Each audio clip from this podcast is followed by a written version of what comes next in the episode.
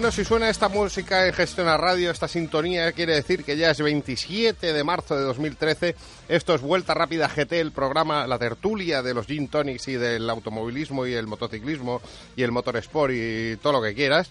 Porque aquí lo que hacemos es liarla. Hoy, de hecho, tenemos hasta un meteorólogo. O sea, yo no sé todavía cómo lo vamos a ubicar, pero tenemos un meteorólogo y hoy pues eh, el estudio está llenísimo de gente. Tenemos a uno de nuestros invitados estrella que ya es eh, hermano de la hermandad de Vuelta Rápida, que es Miquel Silvestre. Que no te has ido todavía, hombre, que sigues Ni me pienso ir, mientras me invitéis a cerveza, aquí me quedo. Eh, es que además el, tío es traidor, porque estamos aquí nosotros dándole al gin tonic y el tío medio litro de cerveza para arriba, medio litro de cerveza para abajo. Pero bueno, ante problemas sin remedio... A problemas sin remedio, litro y medio. Ahí está. Curro Jiménez Parte Arroyo. Buenas noches. Mira, Hoy, hoy, tienes a otro motero, o sea, ya llevas días así en soledad. Tú de, sufriendo soledad.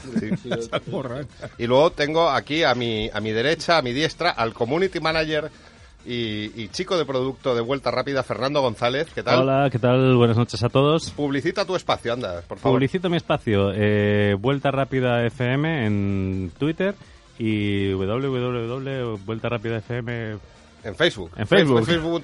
eso es. Que no sé qué hacéis, que no, no, no nos seguís, Alma de Cántaro. es que hoy nos ha empezado a seguir Santiago Cañizares, mítico guardameta. No sé por qué será. ¿Vendrá el programa en algún momento? No te quepa la menor duda. ¿eh?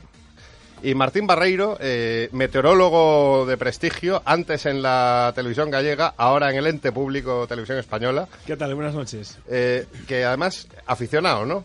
Un poquito. Un poquito. Ahora nos vamos aquí a poner de acuerdo, vas a contarnos un poquito de estas cosas, los, los, espías esos que dice que tiene Lobato, que le dicen que va a llover, que no va a llover, que, qué pasa. Y al otro lado del teléfono tenemos ya a un vuelta rapidero de pro. Hombre. Eh, ya, bueno, los que conozcáis ya, la risa esa, la, la carcajada ya le conocéis que nosotros también nos consideramos viruteros y a mucha honra. Y, esto al final es una osmosis, o sea, aquí nos juntamos todos, aquí es un, feedback tremendo, ¿no? Un, día para ti, otro día para mí. Señor Zapico, virutas. ¿Una osmosis eso que es una enfermedad venérea? ¿Cómo? Explícame eso. Bueno, es verdad, ya no estamos en horario infantil, ya podemos decir lo que nos dé la gana. Oye, por cierto, ¿cómo se dice, cómo se dice en inglés community manager? Eh, a, ver, gestor, gestor de la comunidad. Bueno, sí, presidente de la comunidad, ¿no? no he nada. No, que cómo se dice en inglés community manager, que es el presidente de la comunidad. Eh, es el que limpia el ascensor, el que, sí, sí, pone los letreros de la escalera, tal, se pelea con el vecino del tercero de derecha, que... Le, puedes llamar Bedel también. Sí. Oye, lo hace, lo hace todo muy bonito, ¿eh? Que lo tenemos, lo tenemos el Twitter y el Facebook de lo más aseado. Con esos fotomontajes, esos, esas cosas extrañas. A ver, eh, Zapico. A ver, pregunta de examen, atentos. Eh, ¿Qué ha pasado este fin de semana? Que están todos así... ¿Qué, ¿Qué, ha pasado? Vamos a ver, la red internet de donde es community manager, eh, el vuelta rapidero, arde, o sea, no te pueden imaginar la, la lluvia binaria el, excremento digital que cae sobre Red Bull y sobre Sebastian Vettel y sobre el pobretico de Weber que también pilla rasca sin haber hecho nada. Bueno, lo que, lo que les ha caído, bueno, se han equivocado, o se ha equivocado Sebastian Vettel, a mi entender, o hizo algo que era raro y va a traer consecuencias mucho, me temo, para la propia compañía. ¿Y, ¿Y quién va a estar ahí perjudicado? Porque yo creo que la imagen de Vettel está un poco dañada. Resumimos, muy rápidamente lo que pasó. muy, muy, facilito. Sebastián Vettel salía en pole position en el Gran Premio de Malasia. El hombre se ganó el mejor tiempo. Oye, lo hizo, lo hizo muy bien. Pero el que se lo iba a llevar calentito en las últimas vueltas era Mark Webber, que iba por delante porque, bueno, pues Vettel no gestionó bien su carrera. Porque, bueno, el que sale el primero, pues debería llegar el primero también a la meta y, no llegó. El caso es que llegando muy cerca de la meta, unas poquitas vueltas, a cuatro, cinco, cuatro vueltas creo, eh, Vettel iba al tío enchufado aparentemente no con ritmo como de superarle con una facilidad pasmosa, no. Y parece ser que las órdenes de equipo, eh, todo apunta a ello, era que estos quietos, Weber ya está primero, Vettel está segundo, quedaros como estáis. Y Vettel, la orden de equipo se la pasó por el USB y le robó la cartera cuando a su compañero Weber pues le habían garantizado que no le iban a adelantar. Claro, aquello fue un mosqueo, lógicamente, pues para el equipo, porque Vettel no obedeció a, las órdenes de su contratante, que en este caso es Red Bull, y a Weber porque, no, cuidado, no solamente le ha quitado la primera victoria de su temporada, no, eso no es. Es que me parece que en Red Bull, si no lo calculo mal, los puntos creo que los deben pagar alrededor de 50.000 euros por punto. Siete puntos fueron 350.000 euros que ya los quisiéramos para repartirnos entre nosotros. Ahora entiendo la peineta. Efectivamente, hombre, es que le ha costado la hipoteca del piso.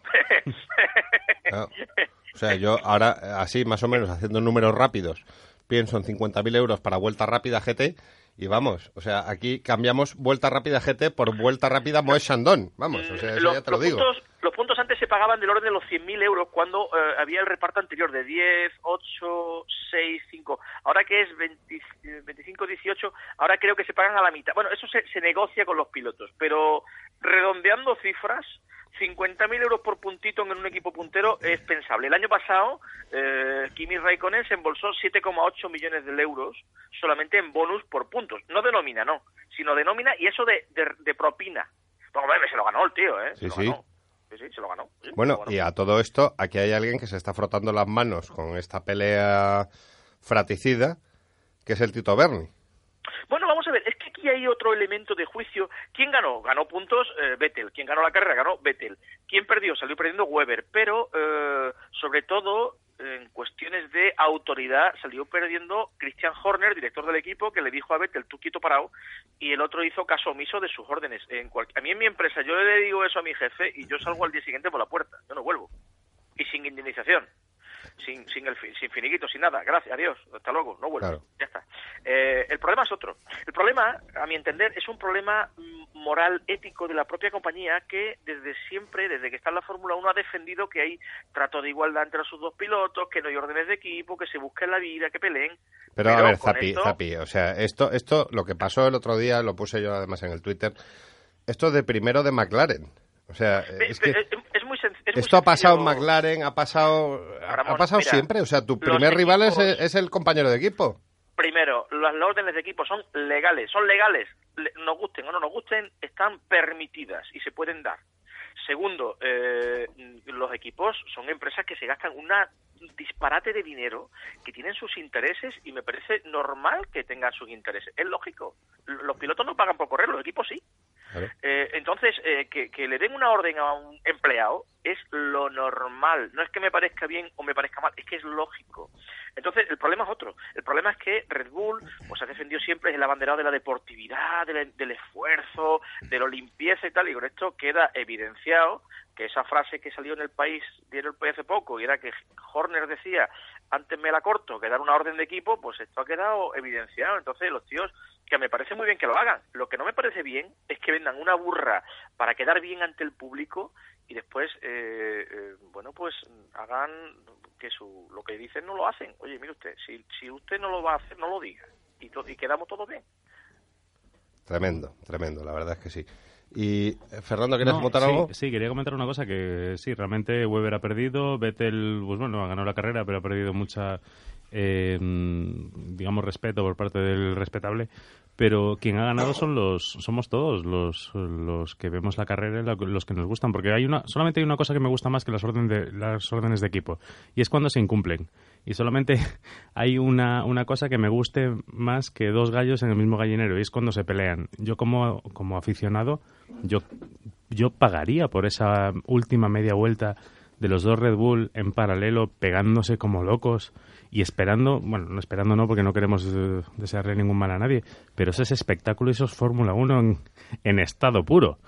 Es así, o sea... Mm, no, entonces, obviamente, a mí me parece muy bien, una opinión fenomenal que, no solamente respetable, sino que la podemos compartir todos, pero ocurre una cosa, eh, ¿a, quién obedece, ¿a quién obedecen los pilotos? al, piloto o obedece al equipo? Entonces las órdenes de equipo no es ¿para qué? Si el piloto va a hacer lo que le dé la gana. Entonces esto, eso, esa, eso, eso que tú opinas que me parece, muy, me parece bien, yo estoy de acuerdo. Eso desencadena una serie de, de, de decisiones posteriores. Y es, si cada piloto va a llevarse lo suyo según le parezca, primero desaparecen las estrategias, desaparecen las órdenes de equipo, desaparece el compañerismo, desaparece que tú seas eh, empleado de una escudería porque te da igual, porque tú vas a la tuya, eh, eso tiene otras, desencadena otras consecuencias, ¿no?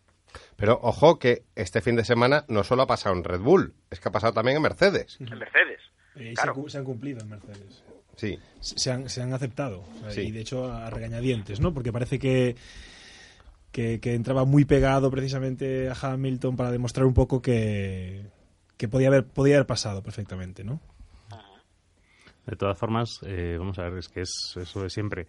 Eh, quiero decir, eh, órdenes de equipo sí, órdenes de equipo no, eso es una cosa que gestionará internamente cada uno de los equipos. No nos olvidemos que en la Fórmula 1 mucha gente está para vender otras cosas. Eh, para vender coches, para vender bebidas energéticas o para, vender lo que quieras.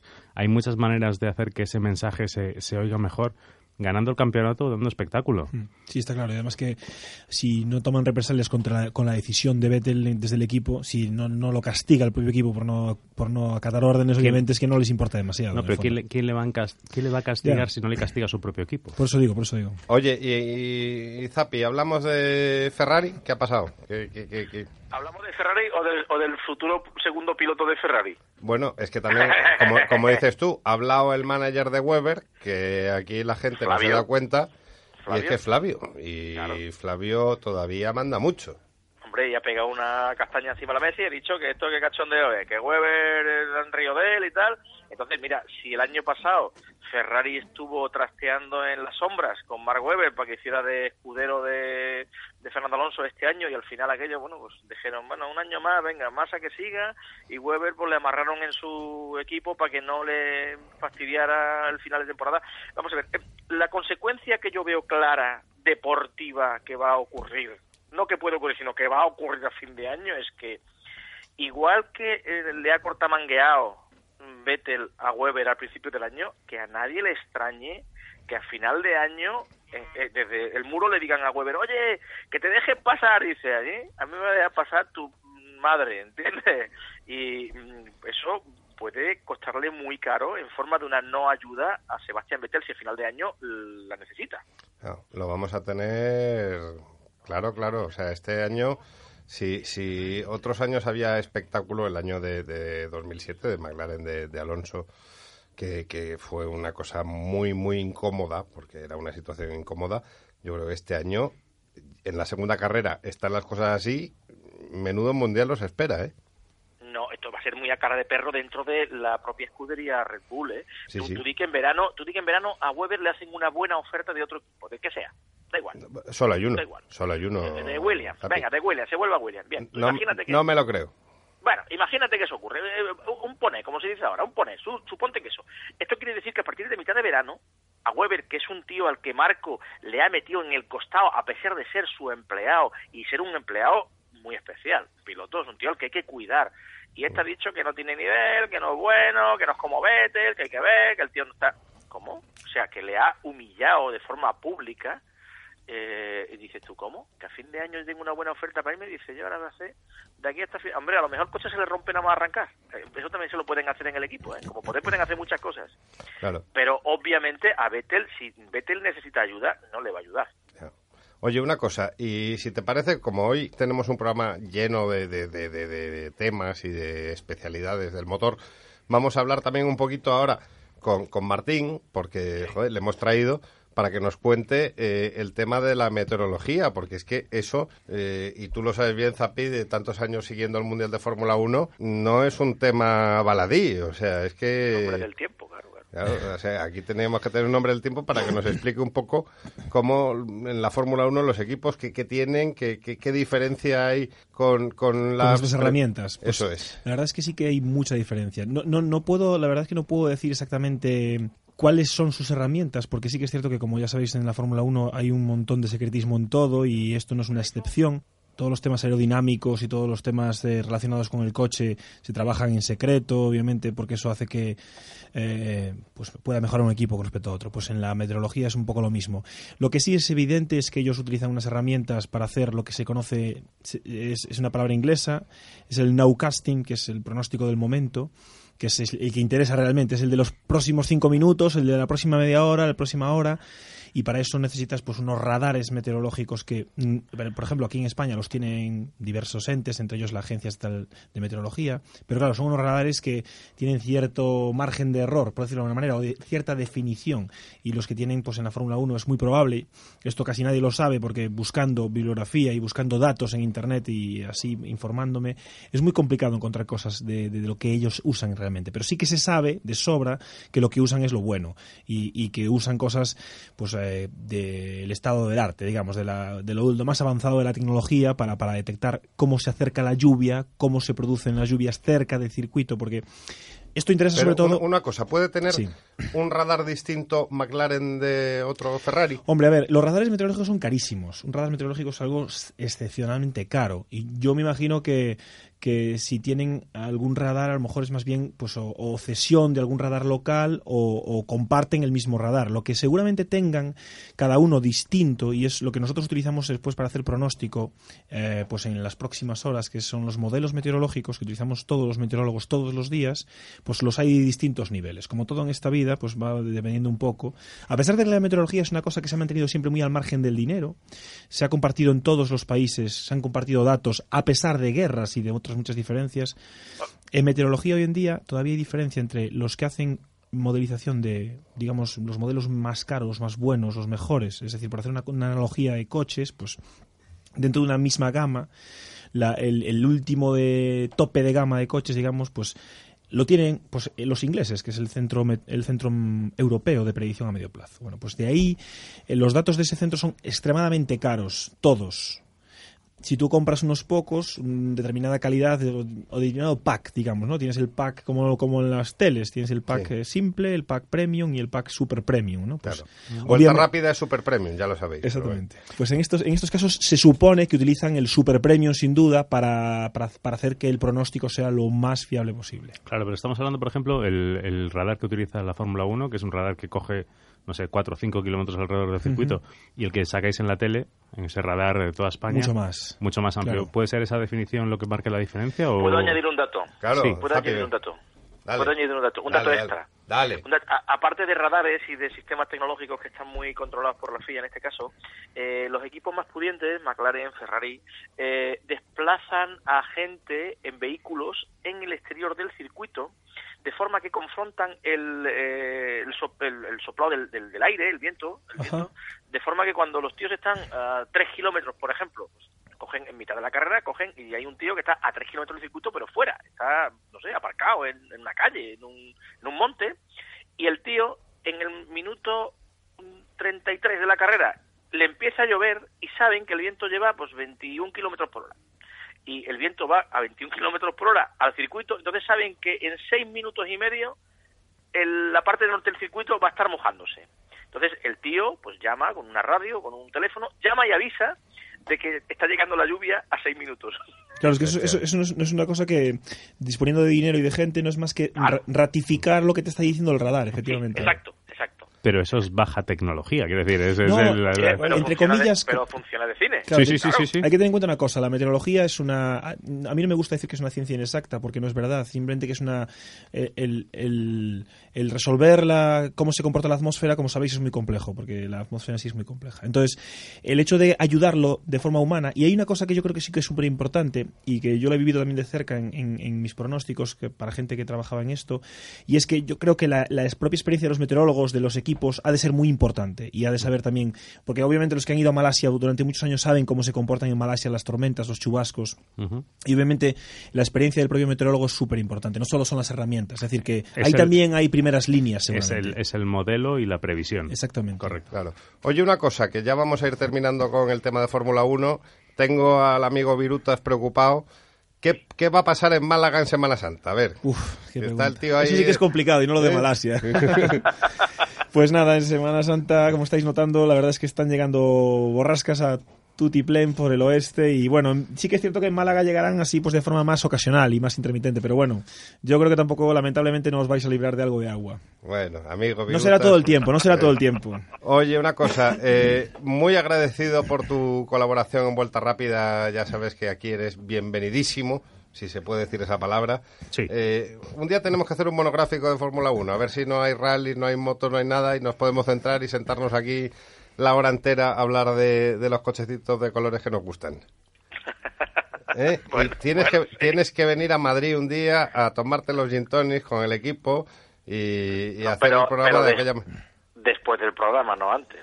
Aquí lo hacemos antes, durante y después, amigo. Ah, bueno, vamos a ver. Esto, esto es así. Esto es así. Eh, Zapi, un millón de gracias por estar ahí. Saludos a la concurrencia y a los amigos de Vuelta Rápida. Venga, un abrazo. Hasta luego. Chicos, si os parece, ahora vamos con la sintonía del consultorio técnico de Backspeed.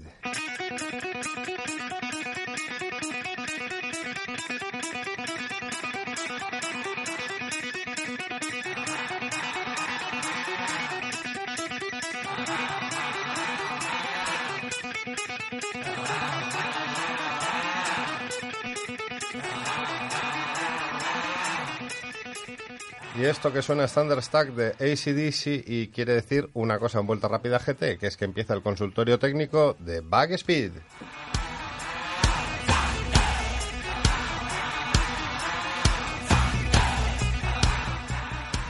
Óscar Bartol, muy buenas noches. Buenas noches, Ramón. Buenas noches, Fernando. Estamos aquí ahora para presentarte, o bueno, más que presentarte, preguntarte una duda de un oyente preocupado. Hola, Óscar, ¿qué tal? El oyente preocupado de hoy no ha hecho realmente una pregunta, pero sí que es un tema que sí que me gustaría tratar contigo, que es el tema de los escapes. Bien porque tenemos un coche antiguo, un coche que tiene unos años, que su escape ya está muy deteriorado y hay que cambiarlo, o bien porque eh, queremos cambiar el sonido de nuestro coche. Mm, si estamos en una de esas dos opciones, ¿qué podemos hacer y tenemos, qué tenemos que tener en cuenta? Bueno, yo más bien marcaría dos opciones bien distintas. Una, el la persona que monta un escape para optimizar el sonido y después el cliente que monta un escape para optimizar las prestaciones del motor, ya sea antiguo o moderno, eso es indiferente. Entonces, partiendo de esas premisas, si nos enfocamos en el tema del sonido, pues con solo cambiar el silencioso trasero nuevamente el sonido mejora y hay diferentes marcas en el mercado, como puede ser Akrapovic, puede ser Super Spring, Miltec, etcétera, que mejoran lo que es la sonoridad del motor. Hay que, hay que tener, yo creo que hay que dar unos datos antes de, seguir profundizando en materia, Oscar. Eh, cuando hablamos de cambiar una línea de escape, la línea de escape tiene un montón de tramos que cogen prácticamente desde el motor hasta el, hasta el colín exterior, hasta la cola de escape que se llama, que podemos encontrarnos pues desde el colector de escape, eh, la zona del turbo, el turbo back, catalizador, catback, silencioso intermedio, silencioso terminal. Mm, quiero decir, hay, hay un montón de partes. Eh, tú lo que acabas de comentar es que si queremos cambiar simplemente el sonido, tenemos que cambiar la parte final pero eh, naturalmente si queremos cambiar prestaciones tendríamos que afectar a toda la línea de escape, ¿eso es correcto? Así es, normalmente a, nivel de prestaciones eh, los tramos que más afectan son los primeros, los que están justo más cerca del motor, lo que sería en un motor atmosférico los colectores, lo que sería en un motor turbo el, lo que es la salida de escape del turbocompresor, lo que se denomina en inglés downpipe. Entonces, eso ya sería otro cliente que lo que quiere es mejorar las prestaciones del vehículo que también a la vez puede montarlo junto con un silencioso trasero. Y aquí es donde realmente eh, vamos a optimizar el rendimiento del motor. Pero hay que tener una cosa bien clara. Los fabricantes desarrollan los sistemas de escape de origen para unos rangos de potencia determinados. Si vamos a optimizar la potencia del motor con X elementos, pues sí debemos de mejorar el sistema de escape. Pero si no vamos a tocar el coche a nivel de prestaciones de ningún otro elemento instalado, es absurdo montar un sistema de escape de mayores dimensiones porque no lo va a necesitar el vehículo. Y ahora viene la pregunta típica que todo el mundo lo hemos oído en foros, lo hemos oído en mil sitios, es ¿es posible que cambiando un tubo, o sea, una línea de escape o un terminal de escape eh, consigamos una subida de potencia de 15%, de 15 caballos, de 10 caballos? Dependiendo del modelo. Hay fabricantes que sacan al mercado sus vehículos con sistemas de escape un pelín restrictivos, más bien por el tema de emisiones y por el tema de potencia. Y en esos casos puntuales, instalando sistemas de escape bien desarrollados y bien calculados, podemos obtener grandes rendimientos. Pero no suele ser actualmente una, una cosa común. Normalmente siempre montamos sistema de escape si vamos a optimizar otros elementos. Por ejemplo, en un motor turbo, si aumentamos la presión de soplado, vamos a requerir que el caudal de gases de escape, como es mayor, vamos a tener la necesidad de desahogarlo. Entonces ahí sí vamos a obtener un buen rendimiento instalando un sistema de escape de mayores dimensiones. Todo esto hay que tenerlo también en cuenta desde el punto de vista legal. Sabemos que según el Real Decreto que salió en enero del 2011, la llamada o mal llamada ley anti-tuning, eh, toda modificación en, el, en el, la línea de escape puede ser considerada como reforma de importancia entendemos que no se puede meter cualquier tubo de escape. No se puede meter ni siquiera un tubo de escape de un coche homologado para un coche en otro coche y muchísimo menos comprarlo en eBay, por ejemplo. Ah, Oscar. El fabricante que te lo vende, perdona. Sí, sí, no, que se había se puede, se puede comprar en eBay, en eBay si el fabricante que te lo vende tiene un certificado de homologación. el, el, sitio de la compra es indistinto. Lo que sí tenemos que tener en cuenta es que el escape debe estar homologado y normalmente los sistemas de escape homologados suelen ser los denominados cutbacks, es decir, sistemas de escape que van después de catalizador. Es muy difícil encontrar un sistema de escape o una línea completa de escape que esté homologada. Prácticamente imposible a día de hoy con la nueva ley. Y mucho menos hacerse, como hace, se hace mucha gente, un escape artesanal y luego intentar homologarlo. Los precios podían ser totalmente desorbitados. Así que yo recomiendo, como recomiendo siempre, si tenéis eh, cualquier duda, si tenéis cualquier pregunta sobre escapes, eh, potenciación, mejora del coche, ¿con quién tenemos que hablar? Con Backspeed Motorsport, eh, que están en Facebook, en Twitter. También podéis mandar las dudas a vuelta rápida gestionaradio.com o nuestro Facebook o en el Twitter. Y si no, directamente a Backspeed. Oscar, cuéntanos dónde os pueden encontrar. Pues nos pueden localizar en www.backspeed.com. Ahí pueden rellenar nuestro formulario de contacto o bien nos pueden enviar un correo electrónico y también por teléfono en el 91 825 9055. Oscar, un millón de gracias por estar una semana más ahí con nosotros y ahora, si te parece, damos paso a las motos. Perfecto. un abrazo, Oscar. Un saludo, un abrazo. Hasta luego. Vamos dentro con la sintonía de motos.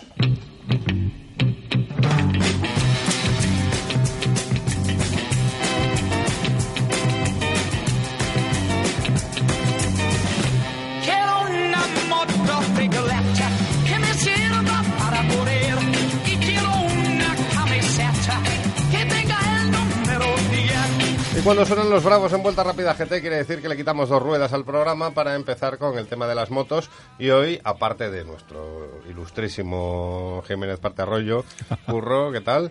Hoy, hoy estás acompañado de un, si cabe, más ilustrísimo que ya no quedan muchas oportunidades de verle de cuerpo presente porque es que se nos va se nos va por ahí. Miquel Silvestre, buenas noches. Buenas noches. Cuéntanos la última hora, porque es que ya, como te has convertido en parroquiano, bueno, que cada, estábamos... es que cada día que, vienes hay cosas nuevas que contar y, el, otro día, en el salón de la moto, siento un golpe por detrás, en la espalda, quiero decir, y me la vuelta y era Miquel. Y estábamos ahí, coincidimos en los mejores sitios siempre. Pues eso, con las motos. Gente de bien. cuéntanos. Bueno, pues eh, ya a puntito de salir en la ruta embajada Samarcanda y bueno, pues con muchas novedades, algunas interesantes, como ha sido el reconocimiento del gobierno de Extremadura y el nombramiento como abanderado para la ruta panamericana del 2014 para conmemorar el quinto centenario del descubrimiento del Pacífico por Núñez Vasco por Vasco Núñez de Balboa en 1513. Eh, y, y, bueno, pues como uno de los actos más eh, de esta efeméride, pues eh, el gobierno de José Antonio Monago se ha fijado en mi actividad de reivindicación de los exploradores españoles y me invitó allá a Mérida, me hicieron un recibimiento, hicimos una rueda de prensa y bueno, pues ahí hablando a la canallesca. yo, a veces tengo la sensación, tú no tienes ahí el pálpito de que estás preparando ya la partida del viaje en Bajada Samarcanda y de repente pasan tantas cosas que dices, coño, es que tengo que hacer otro viaje cuando vuelva. Bueno, de eso se trata. Ya sabes que la bicicleta, si se para, se cae. Pues Entonces, el único modo de que esto siga funcionando es conseguir apoyos, conseguir patrocinios y, bueno, eh, con mucho trabajo se ha conseguido todo lo necesario para la ruta embajada de San Marcanda a, ya sabes, a rescatar el recuerdo de Rui González de Clavijo, el embajador madrileño del siglo XV que se fue hasta el corazón de la ruta de la seda, ¿no? Allí a lo desconocido, con un par, vamos, porque entonces no había ni GPS ni mapa ni se sabía qué coño se iba a encontrar allí. Y, bueno, pues planeando eh, mi regreso, que será en septiembre para la segunda, el segundo fin de semana para la BMW Riders, pues eh, corriendo para Mérida, o sea, para y luego Jerez de los Caballeros, que ahí será donde hagamos el acto oficial de presentación de la ruta panamericana el 27 de septiembre, que es la conmemoración exactamente el día en que eh, Vasco Núñez de Balboa llegó a lo que él llamó el Mar del Sur, ¿no? Porque Pacífico se le llamó por, eh, por Magallanes, cuando consiguió sortear el paso que lleva su nombre del Atlántico al Pacífico. Tengo, tengo que ponerte una falta, pues vienes aquí mucho a vuelta rápida GT, sí. no hace falta decir ya lo repetimos con hasta la saciedad, lo de GT de dónde viene, y tú, en vez de sacarme un patrocinador de una marca de ginebras te sacas un patrocinador de una marca de cervezas. ¿Cómo es esto? Pues eh, no lo sé. Oh, tú bebes cerveza, sí. Hombre, yo ya, sabes que, soy bastante cervecero. Me parece que además es muy bueno para la salud. El otro día publiqué en Facebook lo que eran mis análisis sanguíneos antes de comenzar el viaje y vamos, están todos los parámetros, pero más que bien. Yo no me atrevo a hacerlo. No. Bueno, eh, yo porque combino la cerveza con mucho ejercicio físico y entonces yo creo que eso se compensa, ¿no? Y además porque creo que la cerveza es objetivamente es una bebida sana. Entonces, pues eh, recibí un correo por parte de Cervezas Ámbar, ¿no? De Zaragoza. Es una industrial, pero es quizás la más pequeñita de España. Y ellos quieren promocionar eh, una cerveza que es Ámbar Export, que está hecha con tres maltas. Entonces buscan personajes que tengan, que le echen tres maltas a la vida, ¿no? Entonces, pues han pensado en mí para para esta campaña, ¿no? Tres maltas es tres pares de huevos. Más o menos, sí. Vale. Es, un, eh, es la alegoría, la has pillado bien. Es que hay una, en la competencia de ámbar tiene doble malta, o sea, vosotros ya sois triple, ¿no? Exactamente. será por maltas. será porque es una cerveza aragonesa, es normal, o sea, estos son, estos son los tres ¡Mayo! claro. Perdón, perdón, perdón, que es que luego Víctor se enfada. Había prometido que no iba a gritar en este programa, lo siento, pero es que se me ha puesto a huevo. Bueno, eh, digo, Víctor, curro. Sí. Eh, aquí, entrale a, a, a, Miquel, que tiene el capote ahí para darte cuatro pases. Sí, sí, sí, no, a mí lo que que le sponsorice la cerveza me parece estupendo, porque a mí me encanta la cerveza también, ¿no? O sea que realmente... Y lo que pasa que yo ya, como el otro día hizo el conato, por decirlo de alguna manera, que, que salías con el Leganés y a la Sagra y demás, y de repente fue una sorpresa encontrarte en el Salón de la Moto, ¿no? Digo, coño, bueno, ya vuelto de... Porque aquello fue, aquello fue una salida oficial, y también tiene que ver con los calendarios de las personalidades que estaban allí. Ya sabes que me despidió el, señor alcalde de Leganés, me nombró embajador de Leganés, puso el escudo en la moto y, bueno, en definitiva porque, porque no vamos a hacer otra cosa más que recuperar la memoria de un madrileño ilustre, ¿no? Hay que recordar que Ruy González de Clavijo, que sale en 1403 hasta lo que es actualmente Uzbekistán, ¿no? Porque entonces no existía como tal. Uzbekistán, como todas las repúblicas eh, soviéticas, se las inventa Stalin recientemente y surgen como estados en 1991, cuando implosiona la Unión Soviética. Entonces, eh, bueno, pues como madrileño ilustre, eh, y Leganés no deja de ser una ciudad madrileña de 200.000 habitantes, ¿no? Pues, eh, bueno, pensaron en mí, les gustó la idea, el proyecto, y allí estuvimos, ¿no? Con el Germán que es el eh, director general de la Fundación del Atlético de Madrid, que como sabéis también apoya este proyecto, con eh, Jesús Carballo, el medallista olímpico, que tiene una empresa que es trainido.com, que diseña entrenamientos online y que también me patrocinan, y además van a hacer una especie de entrenamiento específico para viajeros. Y allí estuvimos, ¿no? Con unos cuantos amigos y luego fuimos a Numancia la Sagra, allí, pues no sé, unas 80 motos a ponernos eh, bien de cerveza, ¿no? Pero nos quedamos a dormir allí, Oye, aquí, ah, hay, hay, que plantearle un reto a Silvestre, que es poner una pega pegatina vuelta rápida GT sin poner un duro. Eh, si, tenéis la si tenéis la pegatina, la pongo inmediatamente.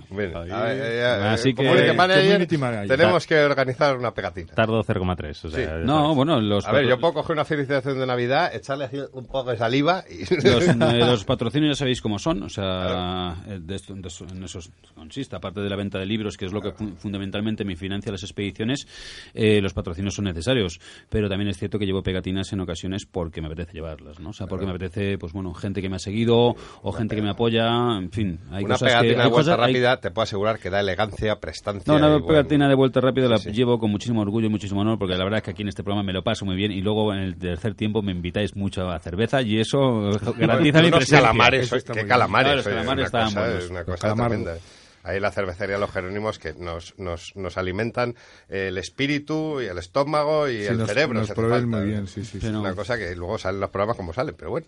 Eh, Más cositas. Más cositas. Bueno, estuvimos en el Salón de la Moto. Sí.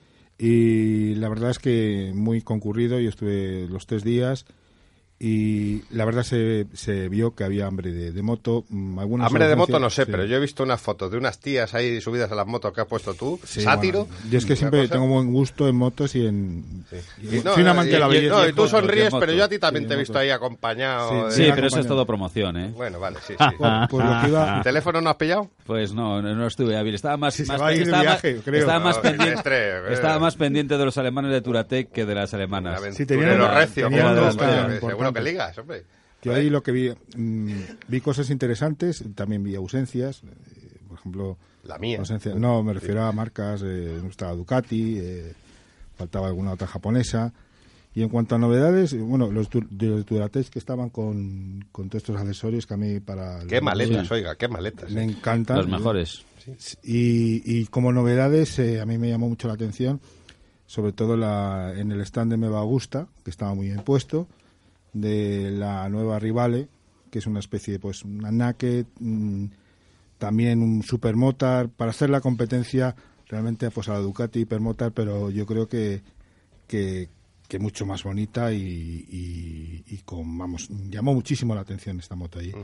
También vi ahí en el stand de, Kawasaki de Kawasaki pues tenía una ZZ 1400 con los colores de Monster, que es el mm, patrocinador de bebidas energéticas y la Z800 de una copa que van a hacer promocional, ¿no? Con esa una especie de, de Me gustó también mucho el, el stand de Harley Davidson completísimo también, como siempre, ¿no? Y con una atención estupenda por parte, de, parte de, de Maquinostra, lo cual saludo desde aquí. Y también tenía su competencia directa que está empezando a pegar con fuerza, que son las Victory de motor bicilíndrico. También me llamaron mucho la atención. KTM también. Eh, también estaba Piaggio, pero mm, mm, tampoco con grandes novedades así a simple vista, con motos muy bonitas y scooters. Luego las Suzuki tampoco vi grandes novedades, eh, sí novedades en los scooters eh, Peugeot. En BMW, que estaban haciendo una promoción con, con, con, rutas con el scooter BMW, que estaba nuestro compañero en nuestro programa hermano Manolo Villaseñor y una preparación que me llamó hermano, muchísimo. Hermano, hermano, primo hermano. Primo hermano, vamos. una preparación que me gustó muchísimo es una eh, eh, los amigos de Dragon TT Designers que tenían una, una moto especial hecha sobre una base sobre una base de una Yamaha GTR 1000 con la amortiguación muy especial delantera que recuerda mucho a las Tesi y con una preparación de la, la moto se llama Tila 1000RR y con motor FZ. Atila se llama la Atila, sí, sí. Le tenía una experiencia estupenda. El, único, el Atila del Salón de la Moto fue Miquel Silvestre, hombre. la moto preciosa, ¿Eh? la moto preciosa. También tuvimos a KTM eh, con toda la gama desplegada. Y, y bueno, más muchas más novedades de moto tampoco había, desgraciadamente, porque Ducati no estaba, tampoco, tampoco había grandes. Oye, yo hoy me ha llamado muchísimo la atención, esto al final la audiencia no lo sabe, eh, hoy tú has dejado eh, a Victoria, eh, poniéndole las maletas estas nuevas hmm. y BMW Motorrad ha tenido el detalle de ponerte otra BMW. sí, de bajarme a segunda división. Oye, a, ver, a segunda división. estás, hablando de, gran moto. estás hablando de la Champions y, pasas a la Europa League, competición en la que juega el equipo que te patrocina. bueno, ah, lo primero es las eh, comentar del salón que, bueno, aparte de que ya saqué ahí el patrocinio de Turatec, que, bueno, es la marca de accesorios para motos trail no más prestigiosa del mundo, son los mejores. De hecho, son los que fabrican las maletas oficiales de BMW, es decir, las maletas de BMW están hechas por Turatec, pues eh, han tenido unas... Eh, bueno, el anterior importador eh, quebró, cerró y ahora pues han estado un, un paréntesis en el cual no se sabía quién traía Turatec a España y por, ya tenían ahí un stand muy potente y entonces me reuní con eh, Elvio, que es el, eh, el, sales manager para mm, toda mm, España, eh, Portugal y América Latina y allí cerramos el acuerdo, me, me pusieron las maletas directamente allí porque para la GS1000 200 eh, de refrigeración líquida, que es, es que no hay, no hay material todavía para esa moto que eso yo creo que sí que es la verdadera revolución de, este salón y de todos los eh, anteriores que se han celebrado. Y, bueno, salí en marcha del salón de la moto con, eh, vamos, con la moto encendida, ¿no? Lo que pasa es que la moto hay que ponerle las defensas, las defensas se las pone BMW y la, ha llevado hoy a BMW Madrid, ahí en eh, la avenida Burgos, y entonces, pues bueno, para no, no dejarme sin moto, porque la... Ver a Silvestre a pie es como raro. Ya, bueno, raro, raro, Hombre, allí tenemos la, la la 30, la 1230 aniversario con la que di la vuelta al mundo está allí expuesta en BMW Madrid, así que el que quiera ver la atrevida, que ya sabéis que se llama así en honor de una de las corbetas de la expedición Mala Espina, pues está allí expuesta en BMW Madrid. Para no quitar la moto de la exposición, me han dejado una 650, una G650, que es una moto urbana, eh, una moto trail muy modestita, muy ligerita, muy versátil, muy polivalente y bueno, pues hombre, lo que pasa que bajas de una 1200 de refrigeración líquida que da 199 caballos a los 50 que tiene esta, pues bueno, de repente te quedas un poco como, coño, me falta algo, ¿no? Oye, Miquel, y cuéntanos un poco eh, esta, esta nueva, que, a mí me ha dejado, vamos, petrificado cuando has llegado allí a la cervecería en el preprograma. Hmm. Estos pantalones técnicos que llevas hoy, eh, ¿esto cómo es? Pues, bueno, ahora lo, pondrán en el Facebook, en el Twitter del programa, porque pues es que hay que verlo. O sea. estos pantalones son, me, los, me, los, compró mi madre en Nepal, cuando fue mi madre a verme, que hicimos juntos eh, de Katmandú a Pokhara, mi madre tiene 75 años y me la subí de paquete y nos hicimos ahí 250 kilómetros por una carretera infernal.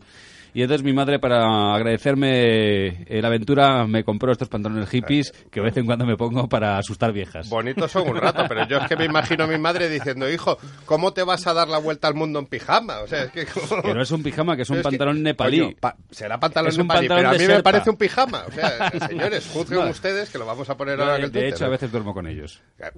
Bueno, de hecho es que no me los quito. O sea, en fin, voy en moto, luego me voy a acostar, y, en fin, y me levanto. Bueno, también pero a lo mejor eh, conviene quitárselos de vez son, en cuando. Eh, sí, pero son antidaltónicos, porque no pasan desapercibidos. Eso es, eso es. O sea, la, entrada de Silvestre con estos pantalones en el bar ha sido antológica. O sea, se ha quedado todo el mundo como, ¡oh! ¿Qué está pasando? Hombre, a mí me llama más la atención el casco fosforito este que lleva. Ah, bueno, lo vimos una vez, ¿te acuerdas? De camino a Baguespida a ver a nuestros amigos. Sí, sí, de repente vimos, un, casco amarillo fluorescente por la carretera de Burgos y dijimos, Silvestre. ¿quién, quién, va a ser sino Silvestre? Bueno, es un caso que está dando bastante juego, ¿eh? No solamente que llevo yo, se están viendo muchos, porque la verdad, hay con todas las mm, normas de seguridad que ya sabéis que ahora en Francia, que lleva reflectantes para ir en moto, pues este es un, el casco este amarillo limón fosforito, se está viendo bastante y no solamente lo tiene la marca BMW, que yo lo he visto en más marcas, porque se ve mucho, ¿no? Entonces, eh, los motoristas necesitamos que nos vean porque es nuestra seguridad. O sea, siempre la respuesta, la frase típica es no te vi, no lo vi, lo siento, pero yo no tengo otra oportunidad. O sea, por favor, mira. Miguel, eh, ¿qué te parece si ya la, la, próxima semana, estoy mirando aquí, consultando el calendario, eh, eh, hacemos el programa el día 2. O sea que el día 2. El día 2, que ya es a un día de irte, ¿no? Sí, el día 2 estoy en Barcelona. Si queréis podemos hacer una pequeña llamada, porque el día 2 se monta un evento bastante importante en BMW Barcelona, eh, porque se hace, ya sabéis que BMW para promocionar esta moto nueva, lo que ha hecho ha sido una especie de sorteo mundial donde se elegían cinco pilotos que hacían una parte del viaje, ¿no? un, pequeño viaje. Entonces aquí el último viaje sale una inglesa, Tiffany, creo que se llama, y entonces yo pues tengo que acompañarla, en fin, estas cosas del promocionales de las marcas y demás, ¿no? Sí, ahora se llama acompañarla. Sí, bueno, sí. Por cierto, ya que estoy aquí, me, ofrezco voluntariamente a hacerte pronóstico por todo el viaje. Hostia, qué bueno sería eso. Sí, sí, si quieres yo me animo a hacerlo, porque es una experiencia que no he hecho todavía.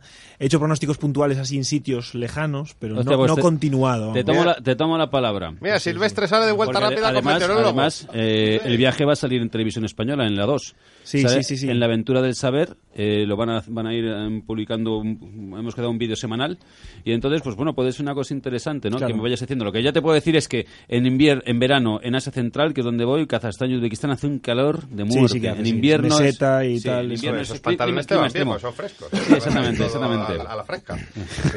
eh, ver, joder. Eh, Coño, hablo de practicidad, joder. O sea, no, no ríais. Pues. son, cinco, son cinco meses de viaje, sí lo podemos ir desarrollando, porque ahora salgo en lo que es en primavera, mi, mi plan es recorrer, la, porque además que el itinerario es acojonante. Primero recorro la costa dálmata y hay una ciudad en, eh, en Montenegro, Castelnuovo, ahora se llama Cernovi, y allí eh, había una guarnición española de, de, Carlos V, que es el tercio viejo de Sarmiento, y los otomanos los mataron a todos, ¿no? A 3.500 tíos, pero se los hicieron pasar canutas, ¿no? Fue como los 300 estos de las Termópilas. Entonces, eh, la costa dálmata, me gustaría saber el clima, que va a hacer o el tiempo que, nos va a hacer. Eso será en, en en, eh, sí, en, en, abril. Luego paso a, a Estambul y, bueno, ya Turquía, bueno, pues eh, iremos viendo, ¿no? claro, claro, estar en pues contacto. Pues, pues chicos, si os parece ahora, eh, cerramos el tema de los acuerdos comerciales aquí con el meteorólogo de, para la embajada Samarcanda, que de vuelta rápida al final siempre salen cosas, o sea, pasta no sacaremos, pero acuerdos entre amigos. Bueno, déjame decir que la gente puede seguir, ¿dónde puede seguir todo este lío, no? dilo, dilo, dilo, porque ahora ya entramos con los rallies, venga, dilo. Ah, vale, bueno, pues entonces eh, lo que lo quiera seguir es en miquelsilvestre.com y en Twitter, pues arroba miquelsilvestre. y también en nuestro, en nuestro Facebook y en nuestro Twitter también haremos Estamos todos, estamos todos somos, aquí todos un poco amiguetes. Entonces, si os parece, Miquel, eh, muchas gracias. Luego te doy un abrazo ahí que, se, que suene en los micrófonos porque me, da mucha pena no tenerte durante unos meses aquí en el programa. No te preocupes, cuando llegue cuando llegue a los sitios claves del viaje, por ejemplo a Estambul, a, o cruce la frontera con Georgia, o esté en Bakú, en Azerbaiyán, o llegas a Marcanda, tenemos que contactar, aunque sea por, Skype, y hacer algo. Y, por supuesto, tendrán cumplido información de las andanzas de Miquel nuestros queridos oyentes, que son el tesoro que tenemos. Ahora, un poquito, si os parece, eh, música para entrar de, lleno en el mundo de los rallies. To be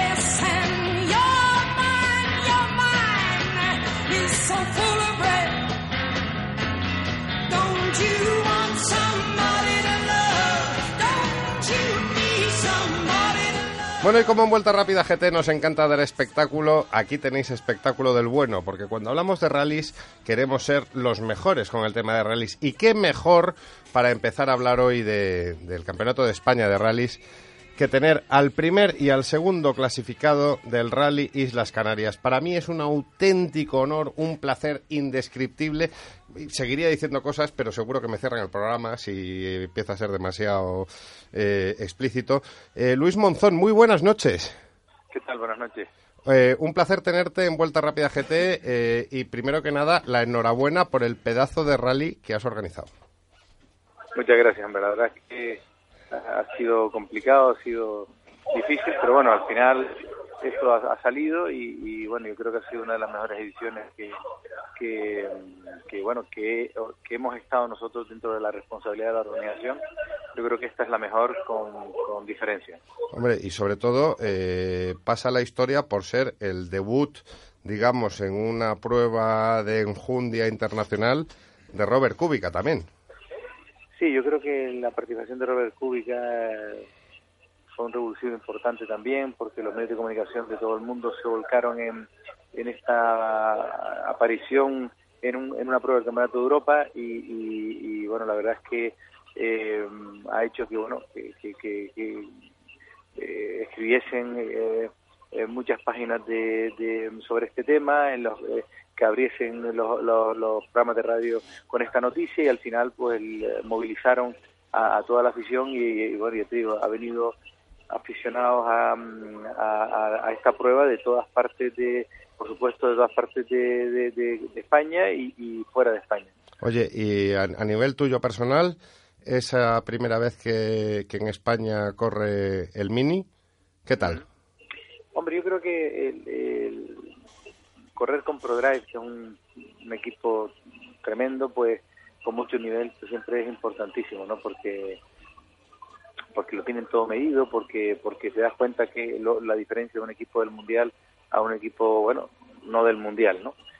Por otro lado, también es verdad que en, eh, ellos al, haberse retirado del mundial, pues claro, tienen eh, la dinámica de, de, las evoluciones del coche, pues mm, son siempre más lentas que un equipo que está en la actualidad va todo el mundo, que, que, está con esa dinámica de, de, ir mejorando el coche semana a semana. ¿no? Entonces, eh, es verdad que, lo que me decían los de programa, oye Luis, que si el rally hubiese sido un abril como siempre, hubiésemos tenido la, las evoluciones que ya hemos preparado para este año, que el coche es mm, bastante mejor, ¿no? Entonces, bueno, mm, nos ha podido, las que teníamos eran, la, eran las que habían, y, y, fue una pena porque entendíamos que el coche eh, podía estar todavía mucho mucho mejor técnicamente hablando. Y, y yo por otro lado bueno pues también acusé el estar ocho meses sin montarme en un coche de carrera y, y, sobre todo tampoco este coche que gracias a Dios que el Mini es un coche muy noble de conducción que, que bueno me lo puso fácil no pero en general el hombre tenía muchas cosas en contra y, y pocas a favor no y en, y en definitiva al final el resultado pues fue mejor de lo que esperaba y, y bueno muy contento esa es la, realidad para ser justo y tenías ahí también, eh, pisándote los talones, a un ya, ya gran amigo de este programa, porque además el tío lleva en el capó el logotipo GT ahí bien grande que se vea, que tenemos que decirlo desde aquí, es Gin Tonic, que es el, piloto de Porsche, Miguel Fuster. Muy buenas noches. Noches. ¿Qué tal? Oye, cumpliste la promesa y sacaste ahí lo de GT, hombre, que eso es de... te honra. Así es, así es. Lo conseguimos a última hora. ¿Qué tal en Canarias? Pues bueno, la verdad es que eh, el rally estupendo, ¿no? Aprovecho ya que está Luis por ahí, pues felicitarle también por el pedazo de rally que, que además, más que el que hizo, que el que organizó. Sí, sí. Que, para mí también estoy de acuerdo en que ha sido la mejor edición del rally corte inglés. Bueno, yo no he estado en todas, pero sí que llevo unas cuantas ya y, la verdad es que fue un pedazo de rally y la organización estuvo genial.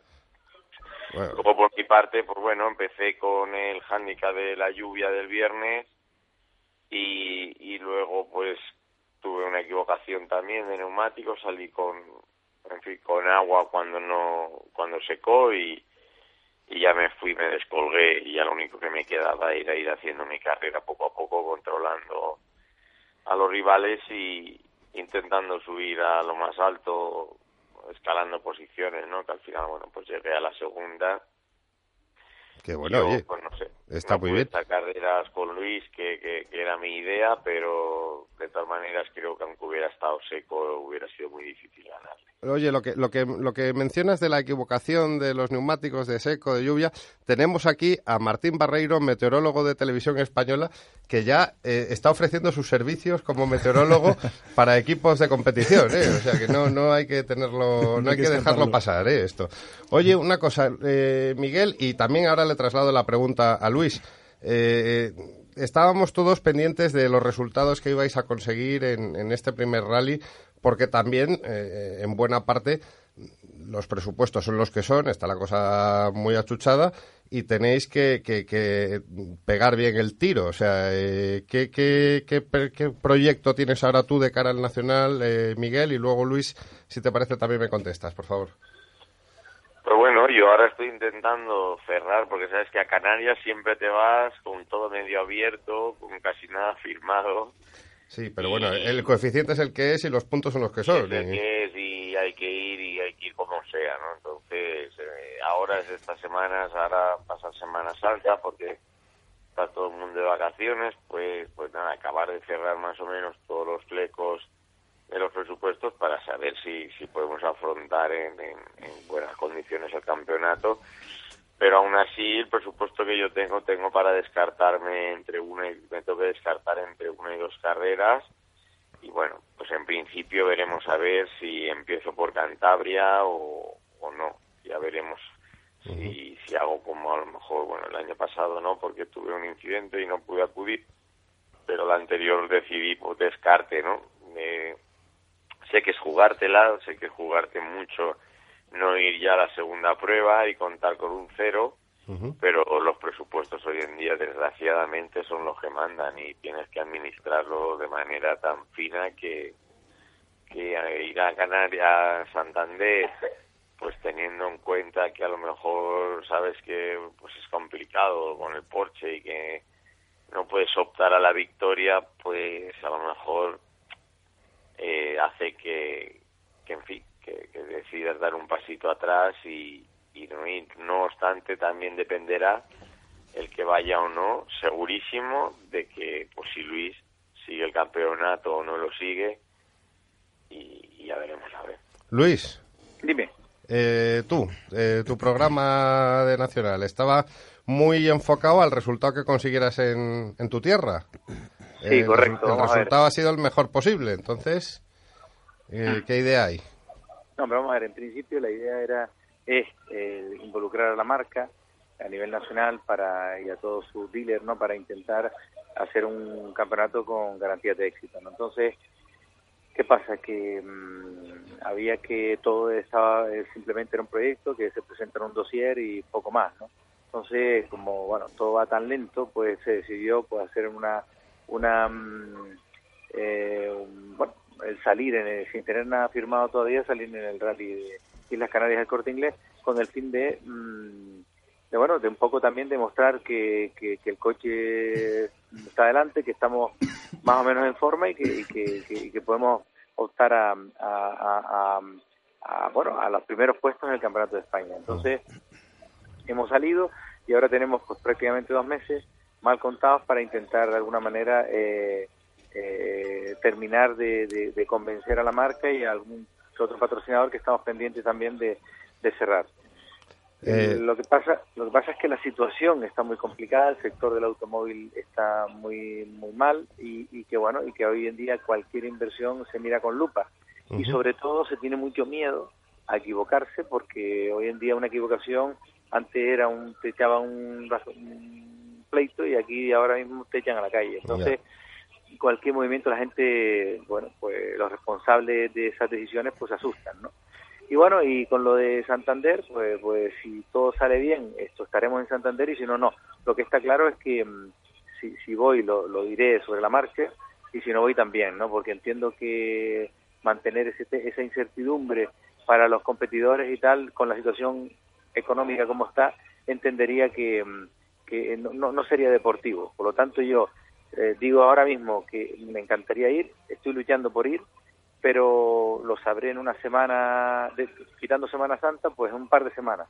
Bueno, oye, desde aquí, Luis, desde aquí eh, os lo decimos y, cada vez cuando nosotros nos ponemos pesados no hay quien nos gane. Y se lo digo se lo digo a Miguel y te lo digo a ti. Nosotros nos ponemos pesados con BMW España y con Porsche España para que apoyen eh, a, dos pedazos de pilotos que, llevan a las marcas que representan a lo más alto, porque es que en España hay una afición a los rallies que es que tenemos desde los medios de comunicación que daros visibilidad, porque ahora el otro día estaba comentando con, Santiago Cañizares, que va a visitar próximamente Vuelta Rápida, que han hecho un programa de estos de los que hacen en el Plus de, rally, eh, en el Rally Las Canarias, y, y es que a la gente hay que enseñarle lo bellísimo, lo maravilloso que es la especialidad de los rallies, porque todo el mundo se queda cuando hablamos de motorsport, no, ah, no, Fernando Alonso, Fórmula 1, tal, pero es que para mí la esencia son los rallies, es un tramo, o sea, para mí lo más bello de, de, una competición automovilística es un tramo de rally. Desde luego es más espectacular. Sí, y, y si me apuras en Canarias más todavía. Sí, la verdad es que la carretera de Canarias es bestial. Aquí me pilla, me, pica un poco la pasión de, la tierra, pero bueno, eh, eso Luis, Luis lo, conoce, que conozco aquellas carreteras casi de memoria. Pero oye, eh, Miguel, de verdad, eh, te, ofrecemos todo el apoyo que haga falta. tú has demostrado ya ahí un, un, acto de fe poniendo un logotipo de GT en tu coche. Y Luis, por supuesto, vamos, todo lo que podamos ayudar es poco por supuesto que si hago el campeonato de España también lo pondré, no voy a hacer menos que usted, no, no, puede ser. Y además, seguramente me tiene que dar el tamaño de que él lo lleva porque el mío tiene que ser como mínimo un poquito mayor. Bueno, eh, cuidado, ¿eh? eh hay, hay fotos por ahí, eh, hay fotos ahí en el Twitter, ¿eh? No, no, eso, eso quiero dejarlo claro también, ¿eh? Sí, sí, tenéis que llevar todos los coches y coño, hay que hablar con José Mari Ponce, con Sergio Vallejo, con, todo el mundo, con, con, Luis Climent si quiere salir en alguna cosa, con todo el mundo que lleve un GT bien grande en el coche, porque GT, el, logotipo GT tiene que llegar a todos los rincones de España, o sea, eso tiene que... Claro que sí. Eh, bueno, chicos, eh, ¿alguna cosa más? Eh, quiero teneros algún día aquí en Madrid, en el estudio, hombre. Por mí, pues y con, Miguel también, yo creo, ¿no? La verdad sí, sí, cualquier día, cualquier día que coincidamos por ahí, pasa que nos pillas un poco lejos, a Luis un poquito más lejos que a mí, pero de vez en cuando vamos por la capital. Pero es que no sabéis lo que es el preprograma y el postprograma. O sea, eso ya empieza a ser célebre en el mundo de la radiodifusión española y los invitados al programa pueden dar fe de ello. ahí quería llegar yo. Yo eh, le digo a mi mujer que es que voy a Madrid a un programa de radio y ya está. Claro. Y punto. Y me da una cobertura, coño, tremenda. Eh, pues, eso, es lo que yo digo yo en mi casa cada martes. Oye, cariño, me voy a hacer un programa de radio, ya volveré. Conmigo, conmigo cuenta todos los martes hasta final de año. Ah, fenomenal. Una buena cortada. Y Miguel, también te emplazo. Oye, que nos echan... Muy bien, que tomo nota, tomo nota.